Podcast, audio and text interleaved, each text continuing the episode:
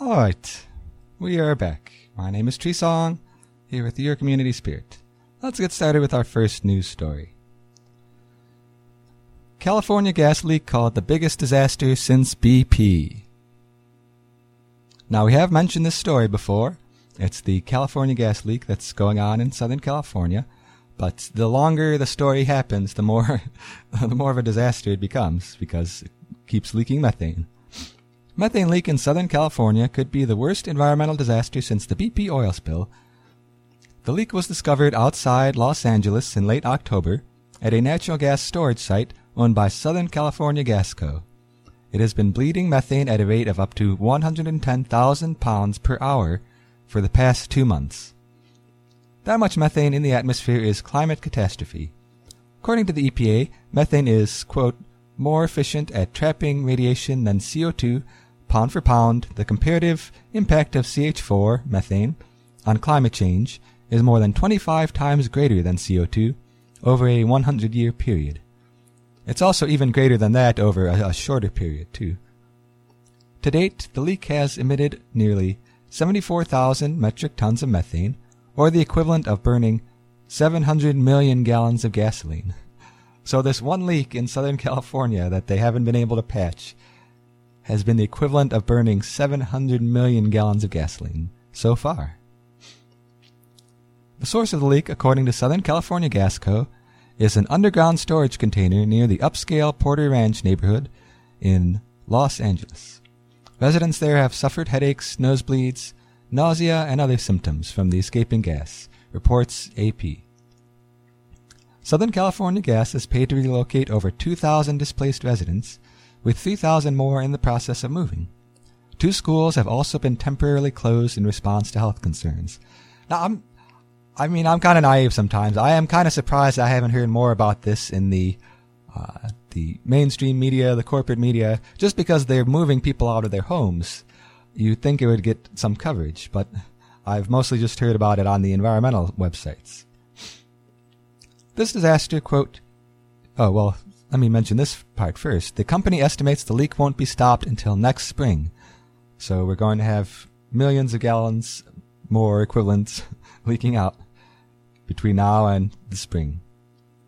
This disaster is, quote, an example of the type of risks we face as natural gas infrastructure ages, and is a sobering reminder of how important it is to have rules that ensure gas stays in the pipeline, not in our air, writes the Environmental Defense Fund. Or, you know, we could just use clean energy and not have to worry about all of these dangers. And you can see the disaster unfolding in infrared footage captured by the Environmental Defense Fund if you go to grist.org or if you sign up for our newsletter. To sign up for our newsletter, you can send us an email over at info at yourcommunityspirit.org. Alright, let's get into our next story here. This Christmas has shattered heat records. That's not necessarily the kind of records you want to shatter. There's no white Christmas for the eastern half of the U.S. this year. Far from it, in fact. Record high holiday temperatures in several states 86 degrees in Tampa, Florida, 83 degrees in Houston, 67 degrees in Boston, 68 in Burlington, Vermont. I've heard the stories of how cold it gets in Burlington, and it's not usually 68 degrees there on Christmas. And 66 degrees in New York City, just to name a few, are exclamation points on the end of what will be the globe's hottest year to date. The heat is adding fuel to severe weather in several states, the storms that turn deadly across the south. Across the country, the weather has been more it has more closely resembled spring than typical December temperatures. Quote, according to preliminary data from NOAA's National Centers for Environmental Information, at least 2,693 record daily highs were tied or broken across the U.S. during the first 23 days of December. An additional 3,912 record warm daily low temperatures have also been set during the same time period, the Weather Channel reported. By comparison, just 147 daily records, record lows, and 140 additional record cool highs were set in the same time frame. So some clear signs that the warming is occurring. The string of broken temperature records isn't limited to the US either. NOAA recently announced that this November was the hottest in the 136 year period of record, at 0.97 degrees Celsius above the 20th century average of 12.9 degrees Celsius, breaking the previous record of 2013 by 0.15 degrees Celsius. Thus, November became the seventh consecutive month that a monthly global temperature record has been broken. Thanks to a combination of an intense El Nino weather pattern, marked by a burst of warming in the Pacific, and the long term human caused climate change, 2015 is poised to be the hottest year on record by a significant margin. Now, it might take them a few days to crunch the numbers. We're only a few years into 2016, but I imagine by next week we will be able to officially announce that 2015 was by far the hottest year. While one of the strongest El Ninos on record is driving up temperatures this winter, a recent analysis by Climate Central found that carbon pollution emitted by human activity is by far the biggest driver of the warming, while natural factors like El Nino account for a much smaller percentage. Because I've heard some people try to say, oh, well, it's just the El Nino. They, they're still trying to deny global warming and saying the only reason we're having warm temperatures is because of El Nino. Uh, El Nino is warming things up a little bit, that's for sure, but it doesn't deny the fact that global warming is here and caused by humans. Alright, that was a little snippet from Drum Medicine by David and Steve Gordon. Some good mellow music to get us going here on this uh, this New Year's Day. Alright, so let's since it is the new year, let's review a little bit from the old year. We've got a couple of interesting lists here related to the climate. This one is the seven most interesting climate findings of the year. So we can start off our new year with some science. That's a very good way to start the new year. I, think we could use some more examination of the science on climate change. Climate Central, we love climate research, but really, who doesn't? We cover it relentlessly, and a lot of findings have come through our inboxes this year. All those studies are crucial to shaping both what we know about the world we currently live in, as well as what we're in store for in the future, depending on how we respond to climate change. But there are Baker's half dozen studies that really piqued our interest this year from the Atlantic circulation slowdown to the disappearance of the global warming slowdown. While these seven were all fascinating and critical, some also created controversies that are still ongoing. So, first one is the finding that we could be entering an era of warming unseen in at least a thousand years. And this made the list because the rate of global warming has increased with each passing decade. A couple of studies published this year show that the rate will not only continue to rise, but soon be one the Earth hasn't seen since the Vikings found their way to Greenland, and possibly longer than that. Number two is the finding that the southwest and central plains face an unprecedented megadrought. And uh, southwest and central plains are already pretty dry places to a degree. Now imagine a drought that makes the Dust Bowl look like a picnic. That's what the region has in store in the coming decades, according to climate projections published earlier this year. Another one, this has been a big topic of discussion. Number three, Atlantic circulation is weakening, which could be bad news for weather and sea levels. Climate change is causing Greenland's ice to melt, which sends a rush of cold, fresh water into the sea. As you may know, fresh water and seawater have different properties to them. That's acting as a roadblock on a key ocean conveyor belt that shuffles the warm water from the tropics northward. Slowdown in circulation has been tied to a 5 inch spike in sea levels on the east coast and harsh winters in Europe. Movie aficionados might also remember a similar scenario occurring in The Day After Tomorrow and spinning up a series of superstorms that freeze out the east coast. Now, obviously, that was a work of fiction, but it was based on this whole idea of the circulation slowing down, which is actually starting to happen. Alright, and some of these other findings here. We have the. This is one of my favorite ones. Uh, the global warming hiatus might just be a data artifact. Now, why this one made the list is that it was talked about a lot in the media because just about everyone who wanted to deny climate change tried to push this idea of a global warming hiatus. And uh, a theoretical slowdown in global warming has been studied and debated extensively and a number of studies have linked it to different ocean basins taking up more heat from the surface and stashing it down with Aquaman's layer. but a study by National Oceanic and Atmospheric Administration researchers said the slowdown might just be a data artifact based on how scientists account for temperature measurements taken by ships. The revised data set has come under fire from highly partisan congressional investigations, but we'll leave it to Gavin Schmidt, NASA's chief climate scientist, who maintains one of the other global temperature data sets, and we'll let him have that last word on the topic. Quote, the fact that such small changes to the analysis make the difference between a hiatus or not that merely underlines how fragile a concept it was in the first place. So people who were looking for something, really pushing for something, kind of thought maybe global warming had slowed down for a little bit.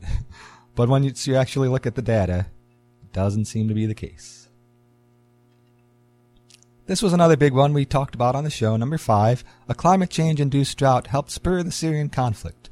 Now, of course, the Syrian conflict has a lot of complex things going on, including U.S. interventions that led to a lot of the violence that's occurring. But climate change played a role as well, because of the drought that occurred there. This drought was part of what precipitated Syria's civil war and thus helped contribute to the rise of ISIS.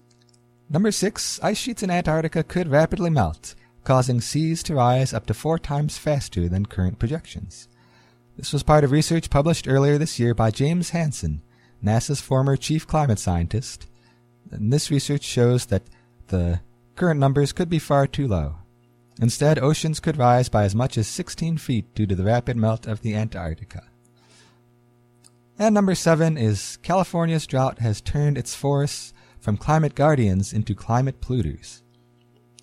The Golden State's seemingly endless drought has been the subject of much research, including the role chi- that climate change has played. The verdict is that yes, in terms of heat, maybe in terms of pre- precipitation. An important but perhaps under the radar drought impact has been the transition of California's forests. Major forest fires raged across the state this year, releasing decades of stored carbon dioxide into the atmosphere.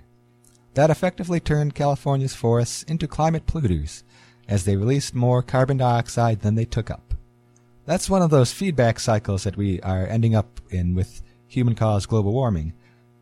Our global warming impact helps contribute to more wildfires, and the wildfires turn the forest into a forest into a carbon emitter rather than a carbon sink. So it just feeds upon itself. So those are some of the biggest uh, stories on the climate from 2015.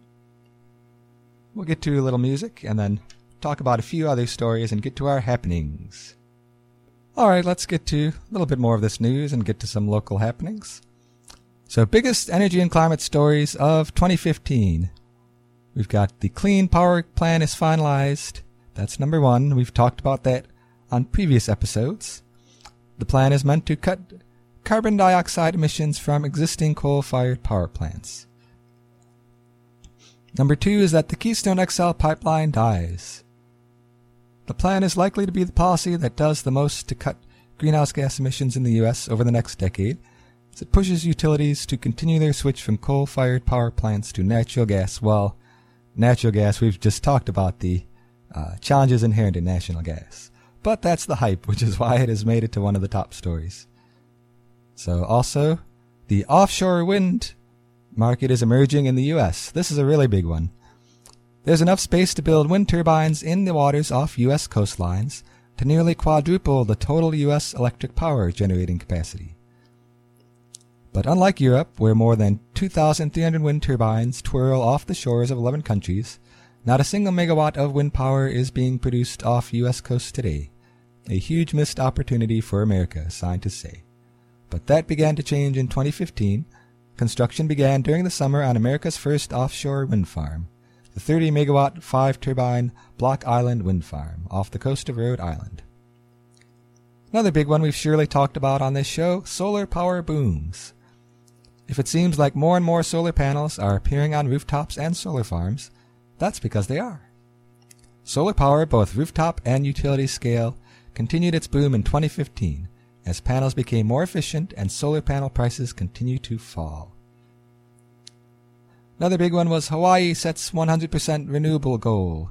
It will take them some time to reach that goal, but they have until 2045 to figure out how to get 100% renewable. Alright, so let's get to some of the local events and happenings. It's a little quiet around Carbondale. Uh, there's some exciting stuff going on last night for uh, New Year's Eve, but it's a little bit quieter and calmer here in the calm of winter. Do have a few things going on though. The ice skating rink fundraiser. It's going on on weekends in all, throughout the rest of January. It's uh, from 12 p.m. to 6 p.m. on Saturdays and Sundays. They also have some Friday times as well, though this today being New Year's Day, um, I believe they're taking the day off. But on weekends coming up, you can skate at the ice rink here on the town square in Carbondale. It's right across from Long Branch, and it's right down the street from WDBX. It's pretty easy to find. Nice little skating rink, ice skating rink here. And it's a fundraiser for the Carbondale Super Splash Park. All right, let's see. In other happenings, we want to mention that the Carbondale Community, Community Farmers Market, we love talking about them on here. They are taking a break this weekend due to the New Year's Eve, New Year's Day holiday. They will be coming back on January 9th, however, with all of their fresh local produce and all the other goodies they have to share. So not this Saturday, but next Saturday, they will be coming back to the Carbondale Community High School from 9 a.m. to noon. In other happenings, here's a good way to celebrate the new year. It's a labyrinth walk. It's happening on Sunday, this coming Sunday, January 3rd, from 7:30 a.m. to 8 a.m. at the Labyrinth Peace Park. The public is invited to a monthly labyrinth walk. And this is going to be held on the first Sunday of each month from 7:30 to 8 a.m.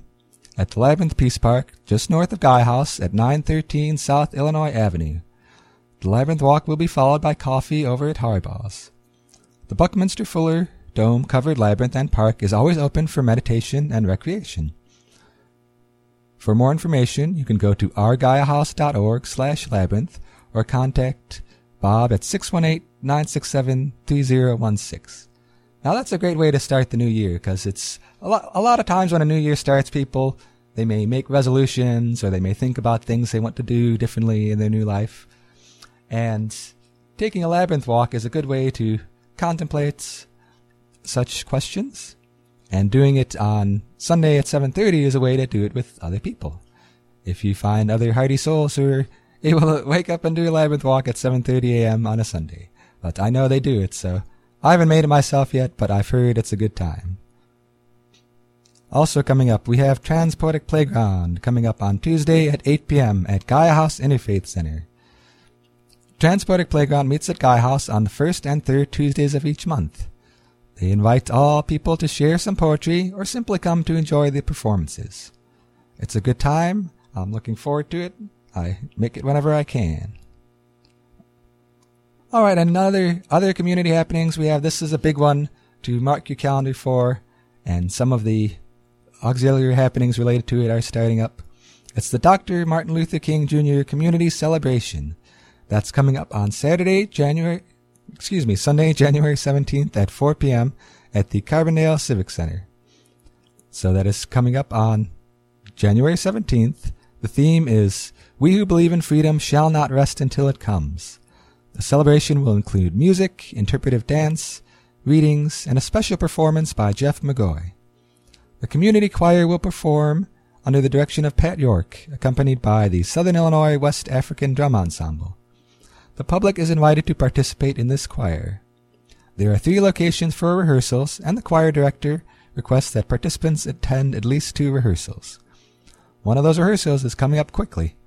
The first two listed here are on Monday, January 4th, that's this coming Monday, and then Monday, January 11th, from 7:30 p.m. to 8:15 p.m. at the Gaia House Interfaith Center, located at 913 South Illinois Avenue. They're also having a rehearsal at Rock Hill Missionary Baptist Church, located at the corner of Marion and Monroe Streets here in Carbondale. So their rehearsal is going to be on Saturday, January 16th from 10 a.m. to 10:45 a.m. the final rehearsal will be at the Civic Center on day of the event itself, January 17th, 3:45 p.m. So that's I go to that whenever I get a chance. I've been going for the past few years now, and I've actually participated in the community choir. It's a fun event, a fun way to celebrate the legacy of Martin Luther King Jr. Brings together the whole community. All right, we'll do one more quick happening. Mention this date coming up. Mark your calendars for Chris Mahana Kwanzaa That's coming up on Saturday at January 23rd at 6 p.m. at Gaia House Interfaith Center. Chris Mahana Kwanzaa in addition to being quite a mouthful to say, is an annual interfaith celebration of all winter holidays. It goes on every year at Gaia House, and there will be live music, refreshments, arts and crafts, all sorts of good stuff going on that Saturday.